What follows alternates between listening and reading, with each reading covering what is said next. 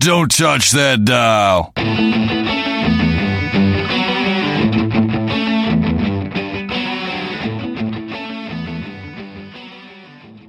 All right, I'm finally bringing you the Behind the Bits podcast. I'm excited about this. I've been working on it for a long time. I've described this podcast about the tragedy and triumph of stand up comedy. And if you've been doing comedy at all, you know that you're going to have both. I've got two goals for the podcast. First, I want to talk to comics in all phases of their careers about their craft. Why do they do stand up? How long did it take to get good at it? What's the writing process? How did you find your voice? All these questions. I'm hoping to bring new comics, comedy professionals, and comedy nerds all the advice and golden nuggets of information and inspiration that will help them be the best that they can be. Second, I'd like to build a community of comics that can share advice, bitch about the business, help everyone get booked, and just have someone to lean on when times get tough or celebrate with them when you have a killer show. So who am I? I'm Scott Curtis. I'm a 55 year old guy who's been married for 31 years. I've got two grown kids and one cool grandson.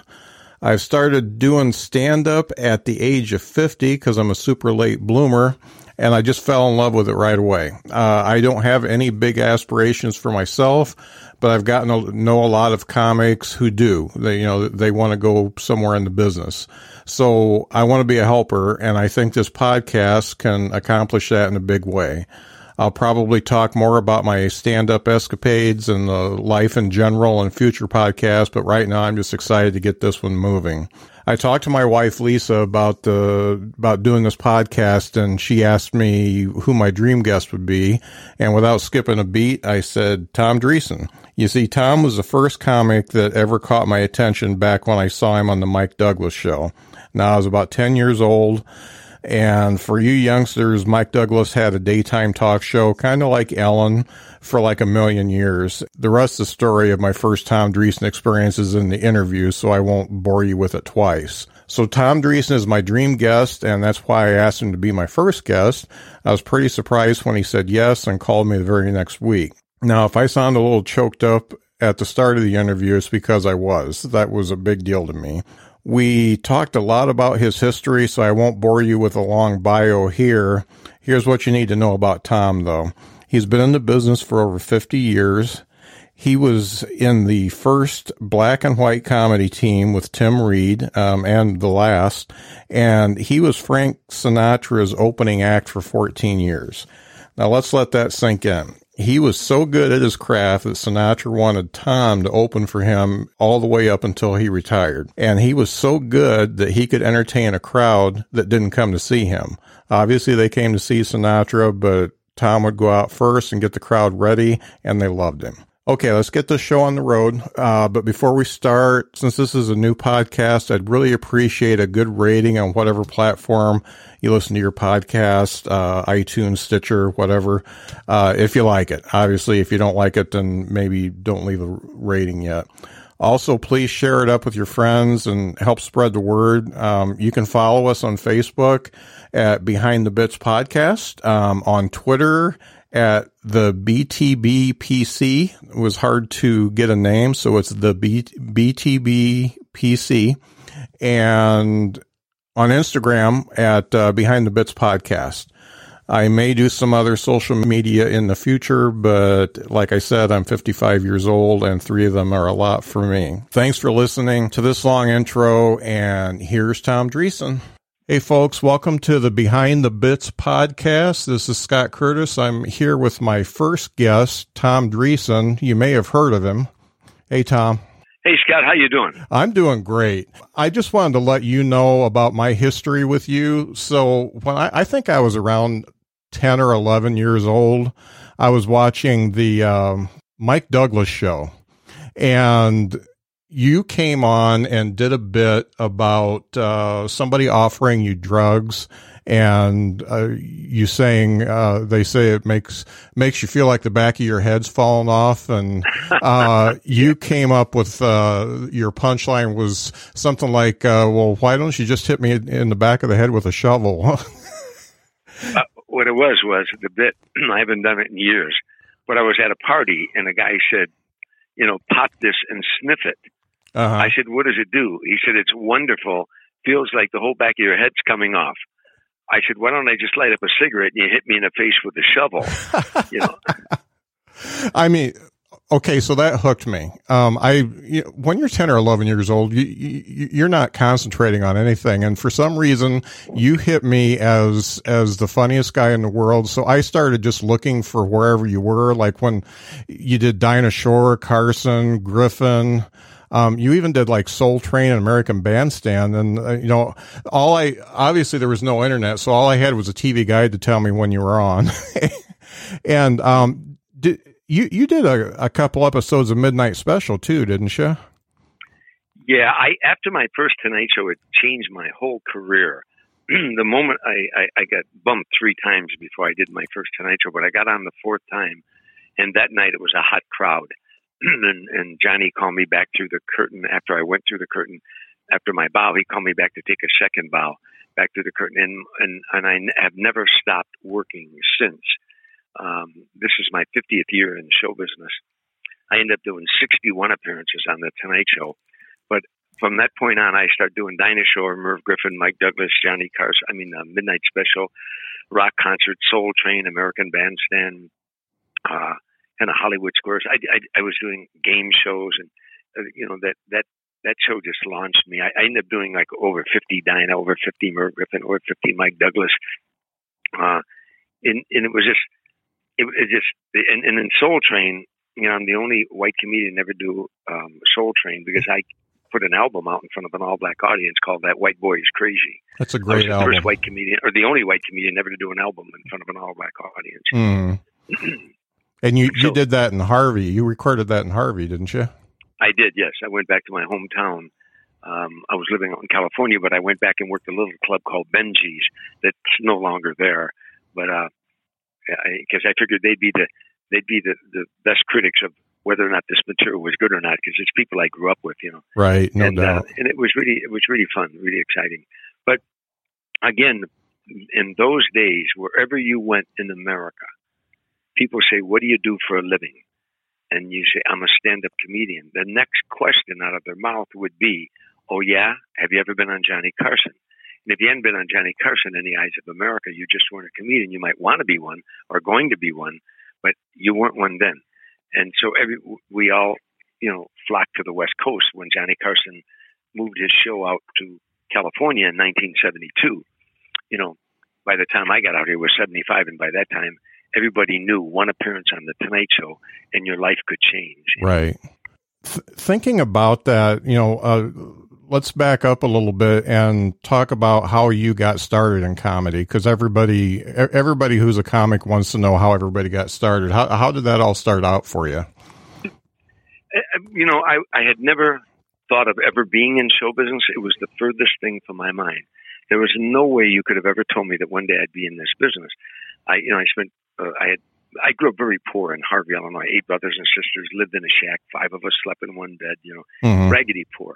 Um, holes in my shoes from the time I was, you know, you know, go, growing up. My first pair of shoes till I till I went to Navy. You know, Yeah. I just was raggedy poor kid. I came out of the service, and and um, I spent four years in the service, and then I came out and got married right away. Kids coming, and and I, I worked construction. I went from job to job, um, never being real happy in the end of them. You know, just getting good at whatever it was, from working construction to working on a loading dock to um, uh, becoming a teamster, and then dropping my card and becoming management, and uh, you know, and and then selling life insurance. I was a bartender. I was a photographer. I was a private detective. I had every job I've known the man. You know, Yeah. but never happy with any of them. Never feeling quite fulfilled you know, Mhm. and then uh, I joined a civic group called the Jaycees, the Junior Chamber of Commerce, and uh, they taught you leadership training program and all that uh, programs and how to serve on a committee, how to chair a committee, how to how to uh, work projects that made the community a better place to live. And in doing so, you got leadership training program. Anyhow, that is a long story, but I wanted to get to the point was one of the problems of our community in those days were our youth using drugs as it is today. Mhm. And so I wrote a drug education program that I want to run as a Jaycee project. I wrote a drug education program teaching grade school children the ills of drug abuse with humor. It's a concept I had. Mm-hmm. And I had a, a guy was going to help me in the Jaycees. His name was John DeBoer. He's a white guy. And the night I proposed it to the Jaycees that I wanted to run this drug education program as a Jaycee program, um, the, the Jaycees approved of it. They sanctioned it. And that same evening, a young black man came up to me and said, I would like to help you with that project. Uh, I'm, it's my first meeting here. I just moved in here from Norfolk, Virginia. And he joined the Jaycees and he wanted to help me. I said, gee, I already got a guy, but thank you. Uh-huh. And the next day, as fate would have it, John DeBoer, my friend, called me and said, I can't do it. I got a new job. I said, gee, what was that black guy's name? Oh, yeah, Tim Reid. So I called Tim and we start working on the project and uh, we went into the classrooms and the program became number one in 50 states and in 22 foreign countries. Jaycees use it as a model program throughout their publications on how to teach drug education at an elementary school level. And one day, a little eighth grade girl said, "You guys are funny. You ought to become a comedy team." you know, we used to do jokes off of one another. We played records, got Uh-huh. the kids' attention, and then we'd plant the seeds. But as she was leaving the, the classroom, she said, "You guys are funny. You ought to become a comedy team." And two days later, we were talking about what this little girl said, and I, you know, we said, "Would you?" He said, "Would you do it?" I said, "I don't know. Would you do it?" We didn't know what to do. You know, there were no comedy clubs in America in those days. That was Mhm. 1969. So we start writing what we thought was material. And, you know, we, we wrote for like three or four months. And finally, we got the courage to go into a nightclub, a jazz club, and ask if we could get up after the group took a break. And the owner said, yeah, sure, go ahead. And we went up, we bombed. We, we, we talked so fast. We were Uh-huh. going 100 miles an hour. We just wanted to remember all of our lines. know. Right. And we came off stage and we got the owner in a corner and we rushed him in a corner. How'd we do? How'd we do? What'd you think? What'd you think? He said, I don't know how you did. You never gave me a chance to laugh. He said, come back tomorrow and slow down. So we came back the next night and we got big laughs, you know, Mhm. and that was, it was like an epiphany for me. The moment I, it was something I had written that got a laugh.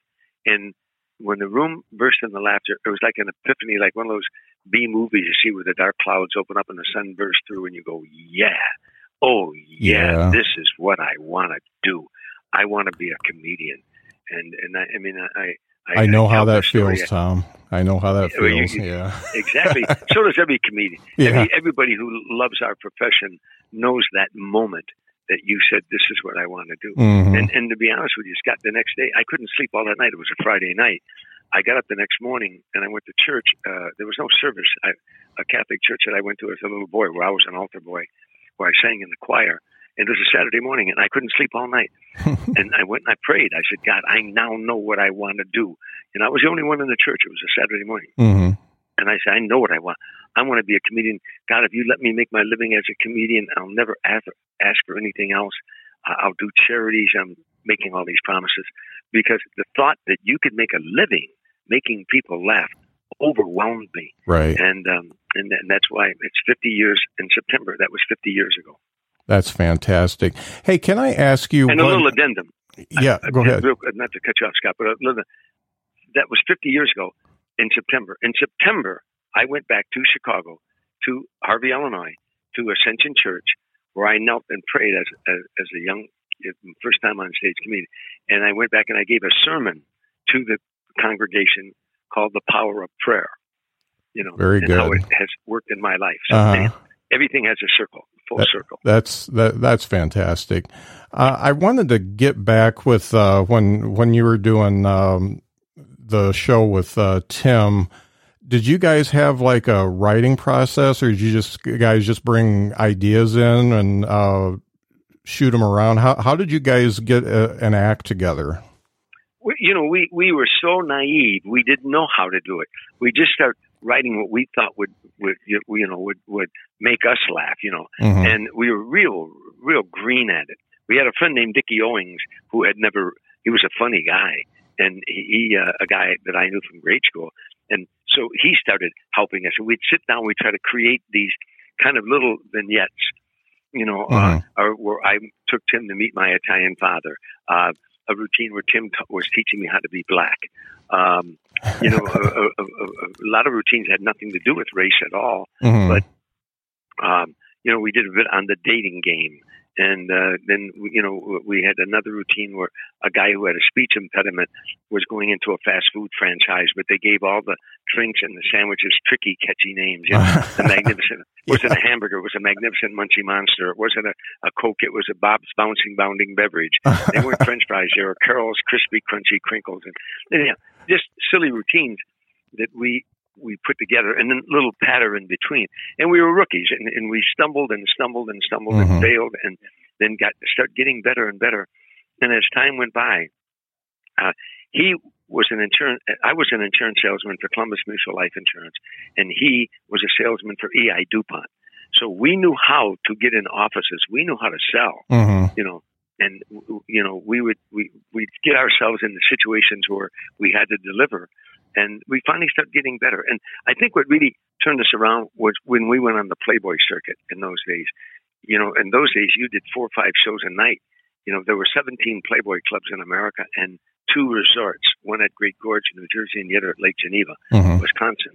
And then the, the Playboy clubs are all over, you know, Boston, New York, um, Baltimore, Chicago, Los Angeles, Miami, um, Kansas City, Cincinnati. You know, we we worked them all, and you do four or five shows a night, and we started getting razor sharp timing. You know, right, right. So you guys really made history as being you weren't you the first black and white comedy team? We not only were the first, we were the last. Yeah, There's never been one since. you know, uh, that was forty. We broke up 45 years ago, uh-huh. but, but uh, we wrote a book called Tim and Tom: An American Comedy in Black and White, what it was like touring the nation from 1969 to 1975. Mm-hmm. Uh, you know, in, in the North and the South, no comedy clubs. So we worked all black clubs in the North and the South, what they affectionately call the Chitlin Circuit. Mm-hmm. And then we worked all white nightclubs too, you know. Right. And, um, and so we paid dues that no other act ever had to pay. We wrote a book about it that now Netflix is considering maybe doing a series about our life, you know, four to six part series. Wow, that that would be great. And if folks don't know who Tim Reid is, uh, if you go back and watch uh, WKRP in Cincinnati, it's Venus Flytrap, and he's he's done a lot. He has so many acting credits; it's uh, as long as my arm. But uh, also a well, big for your younger audience, he was also on a show called Sister Sister. He played the father. Oh, there and, you go. Uh, he was on you know Simon and Simon. He played a character named Downtown Brown. He, I remember he's that. He's done yeah. a lot of acting. Uh huh. Yeah, and so I know that uh, you were really enjoying the the comedy team with Tim, and and he, I think he decided to go on to try the acting career. Where did that put you? It broke my heart. It was like a broken marriage when Tim um, decided to break up the act. I I had my, everything that I was dreaming of, praying for, hoping was this comedy team would be the best comedy team that America had ever known. That mm-hmm. we were mm-hmm. going to go out try to just you know knock the world on its on its you know uh, with our material. And when that broke up, I had never been on stage alone, and and it just rocked my whole world. And and I I sat in a bar one night drinking beer till two o'clock in the morning. My buddy owned a bar, and I was thinking, what can I do? I, I was always real good at alternatives, so I'm, I'm look, thinking I can either get another black guy and do the same act, or I could go it alone and be a stand up, or I could quit the business and get a job in a factory and make my ex wife at that time happy because she hated show business and didn't want me in it. Wow. And, uh, and, and so I, I, I sat at the bar and I decided I was going to go it alone. I was going to try to become a stand up comedian, make it on my own, and the Tonight Show would be my goal. and as I was sitting in the bar, and my buddy was getting ready to close the bar up. He owned the bar. And I thought I had read a book called PMA, Positive Mental Attitude, years mm-hmm. ago, and in it it said if you know what you want to do in life, and if it's a noble endeavor, search your life and see if there's anything that can deter you from that noble achievement, and then get that out of your life. And I sat at that bar and I'm drinking. I'm thinking, what could stop me if I wanted to make it to the Tonight Show? Mm-hmm. What could stop me, man, woman, or beast? Or you know? and all I thought of was drinking because I like to drink beer. I used to mm-hmm. love to drink beer. And I thought, that might stop me not waking up with clear heads every day. So I pushed the, I had two beers in front of me. I pushed him at the end of the bar and I said, I quit. My buddy said, quit for the night, Tommy? I said, I quit. He said, no, for the night. I said, no, I quit. And he went, yeah, right. Yeah. And I never touched another drop till I became famous, you know, became doing tonight shows and everything. Uh-huh. And then I then I tried a couple beers and it didn't taste like it used to. So I still don't drink to this day. You know. well, that's you know that's that, that's one way to go at it. Get get rid of the stuff that uh, not going to work for you.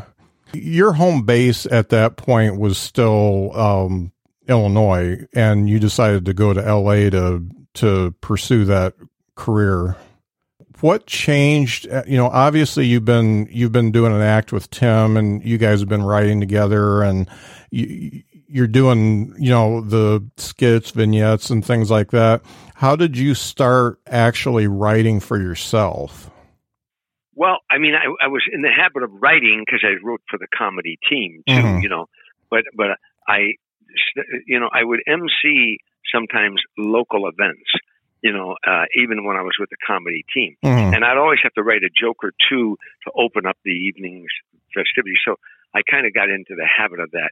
And then I started realizing what joke structure was. I mean, you know, and, and I got in the habit of writing, you know, and, and I got where I had five minutes. And right. then I got where I had 10 minutes. And then, then you get, you had 15 minutes. And when I got out to the West Coast, I kept trying out at the comedy store because mm-hmm. that was the only game in town out here in those days. That was 1975. And if you were going to m- make it out here, there was no improvisation in, in Los Angeles at that time. There was no other clubs. Uh, there was uh, a couple of small kind of clubs, but the comedy store was on Sunset Boulevard, and it was the place to go. Mm-hmm. Every night, talent coordinators went into that club looking for new talent. You know, as I said earlier, the talent coordinators from the Johnny Carson, from the Tonight Show, from the Mike Douglas Show, from the Merv Griffin Show, from the Dinah Shore Show, from um, a Midnight Special Show, from Rock Concert, Soul Train, American Bandstand. They were all looking for comedians. Comedy was the rock and roll of the 70s. right. People were getting discovered every night. But so you had to get on at the comedy store, and the pressure was enormous to pass the audition at the comedy store. Because Mitzi Shore, the woman who owned it, she was the one who you had to audition for. Well, it took me almost a month to even get an audition with her mm-hmm. to get the opportunity to get up on stage and for her to look at me. And the pressure, I can't describe it because if Mitzi didn't like you, it was time to go home. You had to go back to Toledo or Harvey, Illinois, or wherever you were from because it, there was no other game in town right. that could launch your career. So that that five minutes I did in front of Mitzi after about a month was really pressure driven. But I had enough material that that you know that I, I, I got over. You know, mm-hmm. but the writing the writing aspect of it is when if you're writing a joke, this is something you have to learn earlier. If anybody's listening who wants to write a joke, comedy is two things basically. Number one, it's nine tenth surprise. Mm-hmm. The audience laughs because they didn't think you were going to say that or do that. So the setup line has to hide the punchline. And the other rule is there are no victimless jokes. Right. Who's the victim in the joke? You, society, um, the, your daughter's dating a punk rocker, um, uh, you know, your wife's best friend, uh, you, you know, somebody is the is the victim in this joke. Let, let, me digress. When I was in the business about four months, I went to Mr. Kelly's in Chicago, and there was a comedian named Mort Sahl. He was very famous at the time, and he was working Mr. Kelly's. Mm-hmm. And I snuck backstage and I went to his dressing room and I knocked on the door, and I, I figured his manager would answer and they'd throw me out. But he answered. He was all alone. He said, "Yeah, can I help uh-huh. you?" I said, "My name is Tom Dreesen and I'm a new comedian. I wondered if I could talk to you for a few minutes." He said, "Yeah, sure. Come on in." And he talked to me for two hours before his next show. But he, wow. he gave me advice and counsel. But one of the things he said was, "Do you write your own material?" And I said, "Yes." He said, "Remember, they're wrong." And I said. "Who?" He said, "They." I said, they, he said, who are you writing about? They're wrong. Government, they're wrong. The airlines, they're wrong. You, you're wrong. Your wife, your mother-in-law, who's wrong in this joke? You know. Right. One of the one of the things in the short time I've been doing stand up, I found is you got to be pretty ruthless on yourself when something's not funny, even though you think it's funny, it's just not funny, and you have to get rid of it. Well, you know, but the other thing too is when you when you're working on new material, when you got a set five minutes or 10 minutes or 20 minutes when you're new, and you know that's good stuff. Mm-hmm. When you're working on new material, don't try that new material out on a Monday night in front of four people. Right. You know, yeah. try that new material out on Saturday night in front of a packed house Mhm. and put it in the middle. You know, Right. work work on your stuff that's already working, and then get to the new stuff in the middle, and then go home with your strong stuff. But give that new material a chance. You know, but if it isn't working, look at it clearly and say, did I is did I hide the punchline, or did they see it coming, hmm or also did I did I um, was there not a clear enough victim in this joke? You know, Right. clear enough observation. Mm, right. That's that's very very very good advice. So when you were doing, you know, it took you a month for Mitzi to see you. What what what happened after that? Well, well, then, then when I when she saw me, she said to me afterward, "Yeah, well, I can see you have stage presence and that you, you, um, uh, you know, you, that you've done this before." So she put me on the schedule. Now the schedule was you went on like Tuesday night at one o'clock in the morning, and then you went on. You know, you worked that for a while. Then you went on. You finally got on maybe Wednesday at at like uh, uh, eleven o'clock, and, and then Mhm. pretty soon you're getting kind of prime time, like nine nine thirty. Uh, and weeknights, and then then they put you on weekends, and you're on at one o'clock in the morning again, you know. And then you worked your way to prime time till you became one of the mainstays at the comedy store. And those days, I was working every night with all these unknown comedians: David Letterman, Jay Leno, Michael Keaton, Robin Williams, Gallagher. You know, the girl waiting tables was Debra Winger. You know, Uh huh. um, these are new new kids. Yeah, I recognize a few of those names. I, I don't know where they're at today, but I'm doing Scott Curtis's podcast. There. As Bob Zany would them. say, "You've arrived, baby." Obviously, one of the uh, one of the talent coordinators from Carson saw you for the Tonight Show, and you, you, you got your break. I mean, it took it took three uh, bumps to get you there, but uh, you you finally got your break. After Well, that wasn't. Let me set you up. Okay. They didn't come to see me until I pestered them to come and see. oh, okay, You know, that, that, it wasn't like they were hanging out one night and I was lucky and I got up. uh You you either had to have an agent, and if you didn't, then you had to take over. If, if the mountain doesn't come to the man, the man must go to the mountain. you Right. know? So I I just I pestered the hell out of the of Craig Tennis, one of the coordinators at the Tonight Show. I mean, I gently did it. You know, I had been a salesman and I knew how to do that. But I I, I won him over and got him to come and see me uh, one night, and and and I scored that night. mhm. And then he called me in the office. I, I tried out uh, that night that he he came to look at some new acts, a, a comedy team called Baum and Eston, a new kid named Billy Crystal, and me. You know, yeah, I, I don't I don't know whatever happened to Billy, but yeah, anyhow, th- th- my my point is is that that I scored that night. Then he called me into his office and he said, "Okay, I saw you do 20 minutes. Show me what five you would do if I put you on the Tonight Show." And I did a five minute routine in front of him. And he said, "Okay, take out that one joke, try Mhm. it again." And, and I put a new one in. And pretty soon he said, "Okay, you're on next Tuesday." You know, and, Uh-huh. and that's when I, you know, for a week you don't eat. You know, Oh, you yeah, no that- doubt. You go over your routine because in those days, 26 million people watched that show hmm you know, not not like today, but 26 million people, one appearance, and your career was launched. Freddie Prinze got a sitcom the next day after he did his first Tonight Show. Right. The next day, I was signed to a CBS development deal. The next day, after I did my first Tonight Show, a guy named Lee Currlin from New York was with CBS. He happened to be watching the Tonight Show, and he contacted uh, me on the West Coast. And you know, William Morris signed me the next day. I'm in the unemployment line one day with a wife and three kids I'm in the unemployment line, and the next day my whole life changed. Wow. You know, and Sammy Davis Jr. took me on the road for three years. I mean, it, the, I can't tell you how much power that show had in Mhm. those days. So, You know, I, I obviously I, I came to see you in Valparaiso when you did your uh, your Sinatra show, and uh, tell me a little bit. You know, you worked for you know Sammy Davis wanted you to do a couple shows, and then uh, I think Frank stole you. How how did that all come about? Well, first of all, let me explain to your audience when you're saying that you saw me doing my Sinatra show, so Mhm. they don't think I'm a Sinatra singer in person. No, right? Yeah, I toured with Frank Sinatra for 14 years in 45, 50 cities a year. And I now do a 90 minute show called An Evening of Laughter and Stories of Sinatra. So I do it in theaters where I do stand up comedy. I do stand up comedy for about a half hour and then I segue to a bar And as you know, there's a bottle of Jack Daniels on the bar, which is Frank's of choice. Right. And I start telling stories, and pictures come on the screen authenticating the stories. It's my life story, but pictures and video, it, to, you know, come on the screen, taking you to all throughout my career to Fani to touring with Frank Sinatra.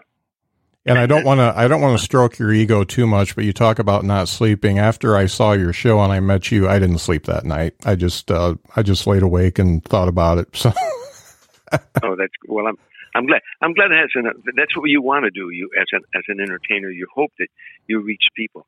The, right. the, I've always thought that a good comedian could make you laugh for an hour and a half, but a great comedian can make you laugh and cry right. in an hour and a half. And I only saw two comedians do that, Richard Pryor and Red Skelton. Mm-hmm. And I always wanted to do that. In my one man show, the, as you know, I, I have them laughing, laughing, laughing, but then I take them to some serious points in my life, the, the comedy team as well as, and the, the dues we paid as well as uh, Sin- to Sinatra to the joy of that, to Funny being a pallbearer at his funeral mm-hmm. and having to speak at his funeral and have him in tears and then bring him home with a, a funny monologue. You know? Right. That, that, that shows a real challenge.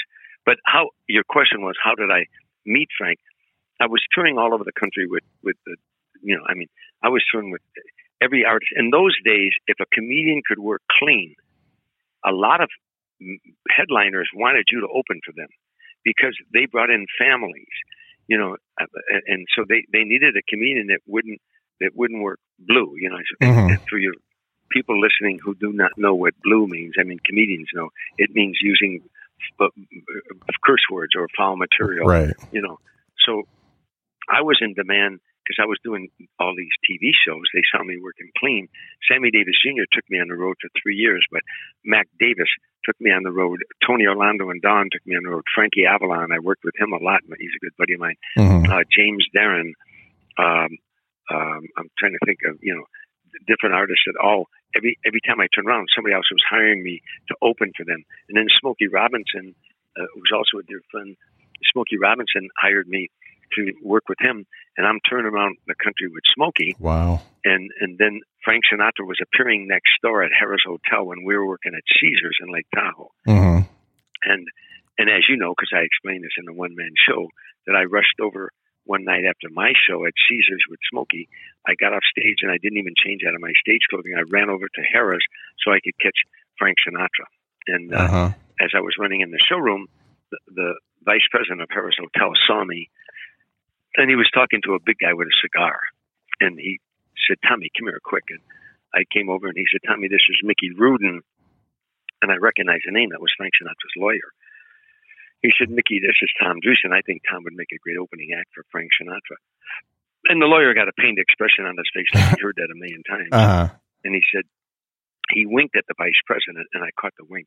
And he looked at me. He said, Hey, kid, if I gave you a week with Frank, would you want more than 50000 I said, Mr. Rudin, put it this way. If you gave me a week with Frank, would you want more than 50000 And he started laughing and laughing. Yeah. He said, I like this kid. And, and a week later, they gave me a week with Frank at the Golden Nugget in Atlantic City. And the second night I worked with him, he and his wife Barbara took me out to dinner. And I can remember like it was yesterday. He pushed his knife and his fork aside. He was eating. He said, "I like your material and I like your style. I'd like you to do a few other dates with me if you're interested." Mm-hmm. And I didn't say, "Let me go check my calendar," you know. And that took them 14 years. Wow, that's. I mean, what a story! And and I know that uh, you know you, you, had the CBS development deal, and people approached you for for other deals, but uh, you just really you really enjoyed what you were doing, so you uh, you kept it up, and uh, you got to respect that. But here's the thing, Scott, and every comedian should hear this. Yeah, I really enjoyed what I was doing, but I knew I had to continue to grow as an artist, so I kept writing, and I would come home and and and, um, and the moment I came off the road, working Caesar's Palace or the Riviera Hotel or the the Desert Inn, the Sands Hotel, these big major venues, the moment I came back to LA, I would sign up to go to the Comedy Store or now the Laugh Factory, mm-hmm. and I do it.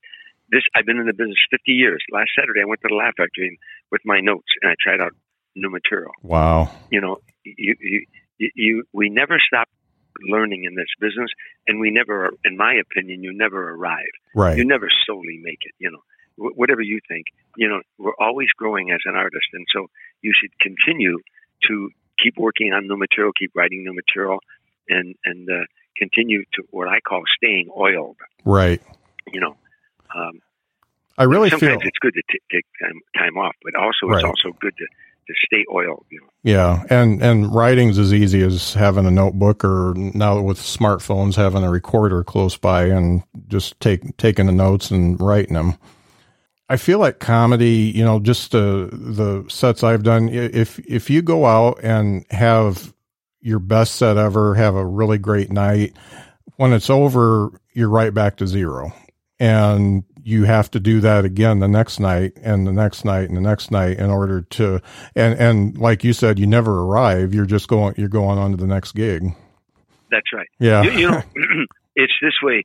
When I made it to Mr. Kelly's and in Chicago, and that was a, a big club. When as a single, when I went back to work at Mr. Kelly's opening night, you, you- I was really nervous because I'd been with the comedy team for years, and I, I was afraid the press would say Tom without Tim is not an act, you know, maybe Right. or something like that. So I was, I was, you know, waiting. I went on and I scored, and all the media was there. In those days, the critics, you know, Chicago uh, Tribune, the Chicago Sun Times, the uh, t- the Chicago Today. There was like uh, the Chicago Daily News. There was like five or six newspapers in there at that time, and then there's a Variety magazine, and so you know all the critics were there, and I scored, hmm and some of them came backstage and said.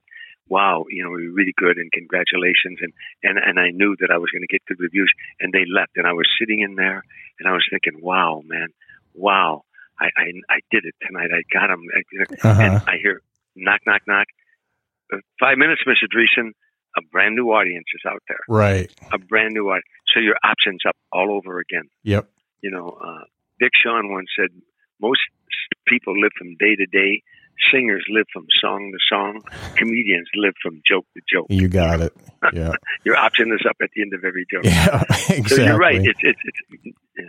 It, you're right. It's you never you never arrive. right. But bask in the glow of the nights you kill. Remember that warm feeling, that wonderful feeling, you know, because and once you know that you can do this and that the material is good and it got good reaction, then if you have a bad night, an off night, you don't go into a turmoil because you know this stuff works and you know you work. Right. You, it just was a, you know, might have been a bad setup in the room, might be just a, a tough audience. Al Jolson used to say there's no such thing as a bad audience, only a bad performer. Al Mhm. Jolson's full of it. I met a lot of bad audiences. I, I I've seen a few myself. I wanted to get into I because you've stayed current and you still work with uh, some you know when you do your uh, fundraising and all that you still work with uh, the younger guys sometimes. And I wanted to so you know what's going on. How do you feel that comedy has changed since you started and how do you feel like it's kind of stayed the same? Well, I mean, the, the way it changed is dramatic, in, in my opinion. You know, I, the other reason I go to the Laugh Factory on weekends when I'm off the road is they have young black couples, young white couples, young Asian couples, young Latino couples. You know, um, the, the, so I want to stay in touch with this younger audience as well. mm-hmm. You know, and and on the, the bill, there's always a lot of other young comedians.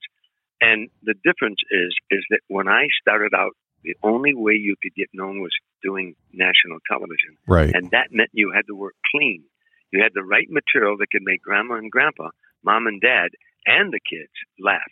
Mm-hmm. So you really had to really, know, it was real creative writing, you know, and, and, and, and so you had to, you had to, you know, the problem with the F word is that it's a noun, it's a pronoun, it's an adjective, it's an adverb. right And so you can go there anytime you can't think of something funny to say, a clever adjective. I'll give you Right. a, a, a funny true story. I was at the Laugh Factory about a year ago, and I was getting, I was upstairs getting ready to go on, and I was around the corner looking at my notes, and and around the corner there were two young comedians who didn't know I was there, uh-huh. and one of them said, "You know, Tom Dreesen is here," and the other comedian said, "Yeah, you know, he's old school." The other comedian said, "He's old school." You know, you know, what do you mean? He said, "Well, he doesn't use the F word," and the other comedian said, "He doesn't use the F word." What does he use for adjectives? And I stuck my head around the corner and I said, adjectives. right You know, that's what I use for adjectives. right So right. I mean, I, I say that, but that that's the difference eh, that you you know. Now, can I work blue I can do a stag roast with the best of them. Mm-hmm. You know, I mean, I, I've, I've done stag roast for only guys, and you can be as blue as you want. Um, but I couldn't make any money doing that. And when I started out, that's the way you got to be known by working clean Mm-hmm. and writing, you know, clean, creative material.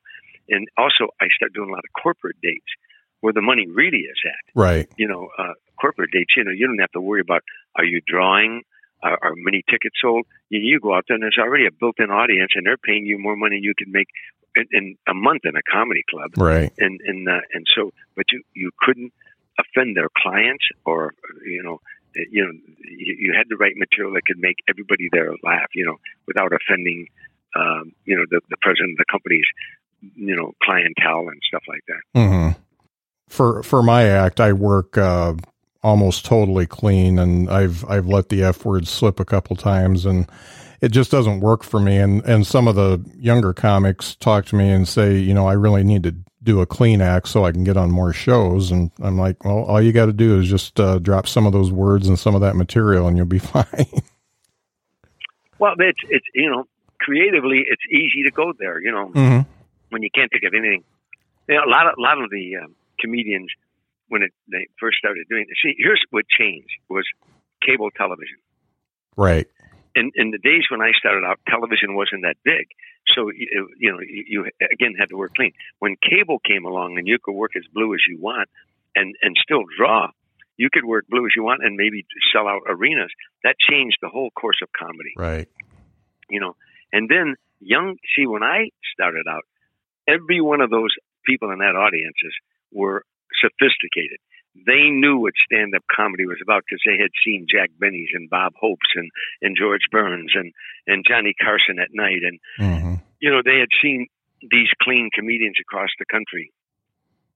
Danny Thomas and working, do an hour of stand-up comedy and not, not swear once.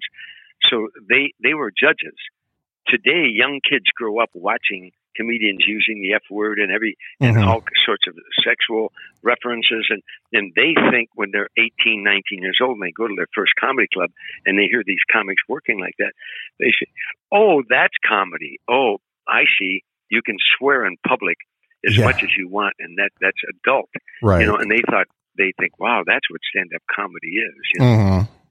And But you know, I tell them, you know, it's it, it, it, about the anytime you use an adjective in your act more than once, it starts to lose its effect. right. About the fifteenth time you said the f word, I got it. You know, Right. you, you, you, you, the shock value wears off. Yeah, yeah, it's it's just part of the background at that point. I wanted to bounce something off of you. I I uh, I actually produced my first show last week. It was a Thursday night, and it was a new club, and I had a headliner that was uh, he, he's from my area, but he was uh, he's he's quite a bit more seasoned than I am, and we did we did the show, and and it went pretty good. But we were talking after the show, and he mentioned something that I never thought about. He, he said that most people discover comics now on YouTube or like Netflix or something like that. They don't see them live. So they don't know how to act when they are, in a live situation. So they don't laugh as much. Have you, have you seen that? No, Okay. I mean, uh, well, you're, you, I mean, you're a superstar. So th- that's a little different. For oh no, I'm I'm not. I'm not, but thank you. But no, Uh-huh. I, I don't think I don't think that that's the, the, the truth. That they don't know how to laugh. You know, um, what sometimes, uh, I mean, the room is not set up right. A lot of times, you learn this as you get older Mhm. in comedy. That there's certain rooms that are set. For, let me give you an example. The Laugh Factory in Los Angeles is the best comedy room. It's intimate. The people are right to the stage. There's a low ceiling. You know, laughter Right. is sound. It hits the ceiling and comes back at you. You know, if you're in, in a room that has a real high ceiling, that's not good. If you're outdoors, it's even tougher Mhm. because we set our timing off of their laughter Right. and the fuller the sound, you know, the the, the better it is. I, I, when I opened for Sinatra, I used to work twenty thousand seat arenas where twenty thousand people, and you were in the round. Right. They were all around you. you know, it wasn't like you- there was a proscenium where they're out in front of you. uh-huh. They're around you, so you had to learn to walk the stage and all. So sometimes the logistics of the room make the difference. You know, Right. uh, but but and and sometimes the size of the audience, you know, and and laughter is infectious. People start laughing and the others laugh. You know, when you go into um, a, a, a small room, most people do not want to share their laughter. It's like their tears, you know. Uh-huh. If you had a big, big laugh, you know, somebody might your your wife or your or if you're a woman, your husband say, "Honey, keep it down." You know. Uh-huh. Whenever I see somebody in an audience doing that to somebody, I'll go say, "Hey, hey, hey, leave her alone. You laugh as much as you want." yeah, no you know, doubt. you know I, I I make jokes about, it. but I'm going. That's a long answer to a short question. I I don't think that that um, people watch us off of YouTube and not, you know, they they don't know how to react when they come into. Now, if they heard the same joke, Mhm. you know, you see that this is the other dilemma of the comedian. Why the magician is so we are so awed by the magician because he never shows you how he did the trick. right. If he showed you how he did the trick, the next time you saw it, you'd go, "Oh." You wouldn't applaud because you know how it's done. right. With the comedian, once he shows you the punchline, you now you laughed the first time because you were surprised. hmm The next time, you know it's coming. Yep. You know, so if you've watched somebody do all of their act on on a, on a YouTube, and then you go see them in a club and they're doing the same material, well, you've you've heard it already. You know? Right. Yeah, I mean it's it's cool it's live, but yeah, I I've seen that a couple times, but most of the most of the comics I see like to put some new stuff out, so that that definitely makes for a better show. One but, of the but also think about the room. Here's the other thing too. Mhm. If there's empty seats in the room, if there's a gap between you and the audience, you know the your energy. If you're a singer, a juggler, a comedian, you're on stage. Your energy, and you're trying to take your energy from your routine to the audience, going all the way through the audience and back up to you. Mhm. back to the audience and back up to you. That's like an electrical current that you're you're going with this audience, right? Now, if there's gaps in the audience or waiters and waitresses waiting on people while you're trying to do your act, it's like taking a scissors and cutting that electrical current uh-huh. from happening. So, the more see why I like to work theaters. When you saw me in Valparaiso, did you see any waiters and waitresses walking around? Did No. you see any any any the, the, the, audience was right in front of me? Right. because that was set up for comedy. That was Mhm. set up perfect for performing. You know, people if they had a drink, they had it out in front. Then they come in and sit in the theater. That's the best place to work. Right. When we work comedy rooms or stuff like that, and waiters and waitresses are serving drinks, they're constantly interrupting your flow. Mhm. You know. Yep. Yeah, I So I that's why my corporate dates, I have it in my contract. I don't go on during dinner. I don't go on during dessert. I don't go on at all till all the dinners and the waiters and waitresses are out of the room. They're not pouring coffee. They're done with all that. And so I always insisted after, when I do a corporate date, that after dinner, the president of the company or somebody gets up and does a little talk so the audience can start focusing to that center stage. And then finally, the waiters and waitresses are cued to get out of the room. And when they're all settled down, then introduce me. Mhm. Because if you introduce me while they're eating dinner or waiters and waitresses, I- I'm I'm at the mercy of that, and I know that doesn't work. Right.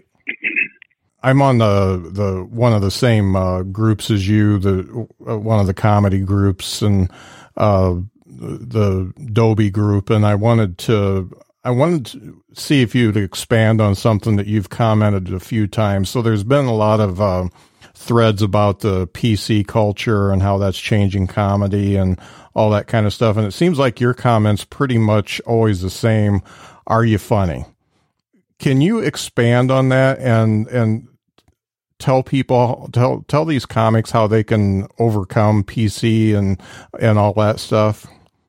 Well, I mean, so so everybody understands the politically correct police are out there today, and you know they'll they're trying to destroy comedy. Mm, Look, we have the First Amendment in this country. You can say whatever you want to say.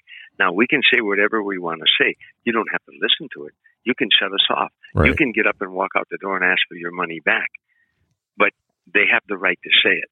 And there's only one rule in comedy be funny. Right. That's the only rule. Be funny. Now, you may, you're not going to be funny for everybody. No comic is, hmm you know, and that's why some people say, well, gee, I love so and so, but I don't like so and so. And you know who my favorite comedian is? Everybody has their own sense of humor, what makes them laugh. Right. But there's only one rule in comedy be funny. Are there things that are tasteless? Absolutely. Are there jokes that, that, that I find repulsive? Yes, but there are jokes other that and and other people think that they're very funny. Right. So you know that's what it's all about. When you start telling comedians, okay, I want you to go out there and um, now, by the way, don't say this and don't say that. don't bring up this and don't bring up that. You're putting them in a box. Right. And once you put that box and the lid on it, they're no longer that free flowing comic like Robin Williams was. You know, Right. people like that. That once once their heads went, they went any direction they wanted to go, and that that was the genius of them. You know. Now again, you you you you know the politically correct police. You know, uh, I, I I probably shouldn't do this, but I'll tell you. You can go on the internet and and see, uh, just say Tom Dreesen rants on politically correct police. Uh huh. It's a little short video I did. I'm not going to tell you about it, but your watchers or your listeners can go to uh, the internet. I think it's on YouTube. Tom Dreesen rants, R A N T S, rants about politically correct police, and Mhm. it has a punchline to it. That- and I'm talking to four comedians at the time, by the way, Right. uh, from Dobie Maxwell's group. Uh huh. You know, four good friends that are, that are, are uh, Bill Gorgo and Nick Cosentino and and uh, geez, I can't remember all the guys, or, or James Wesley Jackson hmm you know, um, some it's four comedians I'm talking to, and they videotaped it. Right. Yeah. I, uh, Dobie Maxwell is one of the guys I want to get on, on, on the podcast as well. And, and we, we've sh- shared a couple messages and, uh, when he has some time, I'm definitely going to get him on. That group is fantastic if you're learning to be a comedian. Yeah, you should tell if if you're a comedian out there listening. Dobie Maxwell has a Facebook page. Um, I can't, what's the title of it? I think it's um, Um, it's the, the Maxwell method yeah, the Maxwell Method. of And comedy. down. I think yeah. he's got about 3,500 comedians on it, and he's got you know senior comedians that will give advice, including Dobie, right. who's written a book about stand-up comedy, and he and he's very talented and and uh, and is willing to help other comedians along their journey. And and I and I think all comedians should, Right. men and women, should go onto his page if you can. Dobie, the, yeah, the Maxwell Method. Yeah, and it's it's just a great group. I mean, I've probably posted five times since I've been on there, but I just read everything. You just soak it all up. It's it, it's great stuff. Uh, speaking of that, you know, Dobie's done a lot of mentoring. Um, any any comics around uh, the you've mentored that uh, you you feel pretty proud of? Well, Tiffany Haddish is one. You know, I helped her when she was a little girl, Wow. like 13, 14 years old, and and uh, she's a big star now. She, She's she blowing makes up. more money than me. Yeah. Yeah, yeah. She's she makes about five, six million a movie now, and and uh, you know, God bless her. Uh, I, I, she's a wonderful young girl. But but I, I my whole comedy career, I've tried to help other comedians because I remember what it was like when I was new, and and how grateful I was when somebody would try to give me some advice or counsel. I do a motivation speech. I give motivation talks at colleges and at, at universities, colleges, and and corporate for corporate America, and and I, I talk on four subjects: perception, visualization, self-talk, and develop a sense of humor. hmm But I also give that same talk to comedians, and and and I, I tailor it a little bit different. But I call it the joy of stand-up comedy and how to get there. hmm Uh, and and it's it, it's because this is the greatest profession on the planet, bar none. It, you think about what a stand-up comedian is, guy or girl. It's the greatest profession on the planet. You know, let me do a couple of things. One is to explain that the insurance companies of America many years ago did a survey around the world of the 10 fears of man. It took them eight Mhm. years to complete this survey or something. But the 10 fears of man, death was fourth, pain was second. Getting up in front of an audience was number one fear of mankind. Wow. If you can get up in front of an audience and you can talk about being a house painter for an hour, you, you- or you can talk about being a lawyer or talk about being a bus driver or an architect for an hour, you're in less than 1% of the population of the world. If you can get up and make people laugh for an hour, you're in less than one millionth of 1% of the population of the world. No doubt. You know, what you have is a gift. Mhm. It's a great gift. Don't tarnish it. Laughter is healing. We no longer it's no longer um, a theory. Um, the, um, a man named Norman Cousins wrote a book called Laughter Math. He wrote another book called The Anatomy of an Illness. and it, it was because he was told he was going to die. The doctors told him he had a heart condition that stress had caused his heart condition. He didn't have long to live. He laid in the hospital and he thought, if stress and negative input made me ill, then positive input should make me well. He checked out of the hospital. He'd only watch I Love Lucy reruns, Candid Camera, Three Stooges, The Marx Brothers. He'd listen to comedy albums. He never read the evening news. He never watched evening news. He never read the papers. He laughed himself to health. He lived 27 years after the doctors told him he was going to die. Wow. Because of him, UCLA did research. They know that laughter is psychologically a deterrent, that if you're laughing at a comedian or a record or something, you're not thinking of your problem. So it's uh, momentarily a psychological deterrent. If it also, because of him, UCLA did research and they found out that when the human brain laughs, chemistry is released from the brain into the bloodstream.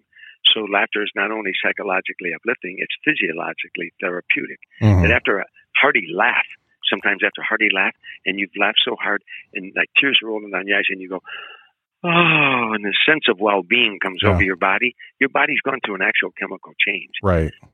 Well, you can, you, you can feel the stress melt away when you do that. It, Well, again, my point of that is if, if laughter is psychologically a deterrent and physiologically therapeutic, and comedians are physicians of the soul. yeah. So you, you know, you comedians out there, you who can do it, this is a this is the greatest profession on the planet. Don't destroy that, and that's what I try to tell them with drugs and alcohol. Don't destroy that gift you have. You know, Mhm. with with with, with and, and, and, and, and tarnish the gift you have. You know, with by by ruining the, the organ that's most important in your body for comedy is your brain. You know, Right. and uh, and and the other reason I say this: don't talk badly about other comedians. Do you ever? Exactly. If you ever went to a doctor and, and the doctor said, uh, um, you know, geez, doc, I, I, I, I was going to go to this Doctor Peabody. You ever heard a doctor say, Doctor Peabody? I wouldn't go to that bum. They don't speak poorly of their profession, Right. nor should we. You know. I uh, I've I've experienced that a little bit because I uh, we, I'm in South Bend, Indiana, and we've got a comedy club here. And when I first started going up, everybody was nice to me, and it's a very supportive club. And people talk to you, they give you tips, and it's fantastic. I uh, I do a lot of traveling, and I uh, went to an open mic in Nashville, Tennessee, and they weren't so nice. and you know it's just uh it's just uh hot or cold but you might as well be nice be nice to everybody because somebody's going to get famous and uh you want to be on the right side of them when it happens Well, that's one way to look at it, but here's the other way to look at it. Most comedians, I mean, a lot of comedians are envious of another comedian Mhm. for whatever reason. But here's something you, you got to learn. There's a great Hindu proverb. There's nothing noble about being superior to another human being. True nobility lies in being superior to your former self. oh Am I a better friend than I was last year? Am I a better son than I was last year? Am I a better husband than I was? Am I a better comedian than I was last year? uh-huh. So that's who you're. So a lot of comedians are envious, you know, and, and they, they that's the one thing that you don't want to do is be envious of another comedian because he's not your competition. We all start out with certain comedians, and sometimes they get ahead of us. They in their career they do the uh, certain TV shows that you were wishing you could do or things like that Mhm. you know, and so you get a little envious, but you're not in competition with that other person. You're, the rest of your life, your only competition is your former self. Listen to your tapes. Have I grown? Have I written new material in the last year? right Am I a better comedian than I was last year? That's your only competition. And to keep in mind, comedy isn't a 5K or a 10K. It's a triathlon. oh yeah I mean, it, it, it you, you're oh, you never arrive. You're always you always can get better. You know. yeah that's that that is so true thank you for saying that that uh that's very very helpful I really, um, you know, I've had you on here for about an hour, so I don't want to, I don't want to take up too much of your time. I had one last question that that I wanted to make sure I asked. Knowing what you know about the world today, would you, if you were just getting out of the Navy again and had the opportunity to do comedy, would you do it all over again? Oh, I would have done a lot sooner. You know, Uh huh. I, I would. Oh, I wish. I wish I would have known when I was in the service. Or you know, I, I always could tell a joke. I was real good at telling a joke. Right. Um, I could always, um, and I always was good with imagination. I could imagine how that could have been funnier. Somebody could tell me a joke when I was growing up, and and it would be kind of a chuckle, but I could figure out a way to make it funnier sometimes. Uh-huh. You know, and um, when I was a bartender, uh, I could tell stories about like everybody in the bar knew all the customers, and so if I had Scott's permission, uh, you know, if I didn't want to, I wouldn't belittle Scott, but I'd say, you know how Scott loves hearing um, like Sammy Davis Jr. or somebody. He loves mm-hmm. hearing Frank Sinatra. Then I I could tell a funny story about you listening to a Frank Sinatra record when I I could I could create funny stories mm-hmm. when I was a bartender, and I got tips better for that because I always have a funny story right. about customers um, and about their idiosyncrasies, especially when they drank. So, but I didn't know that I could ever do this on on stage. If I if I would have known when I, and the other thing, let me digress to that. I went to Catholic school. Nuns didn't reward you for ad libs. You know, they they'd whip that ruler out on you right. hardly. But, but I wish somebody would have seen that in me as a child, as a young boy, and maybe got me to a performing arts school. Mm. I, I dropped out of high school when I was 16 years old, and I ran away from home, and a lot of other things, you know, that I, I, I did. I wish somebody would have seen that in me when I was younger and said, "Hey, you know, you, you you've got a talent." I encourage parents all the time when they tell me, "Gee, my daughter."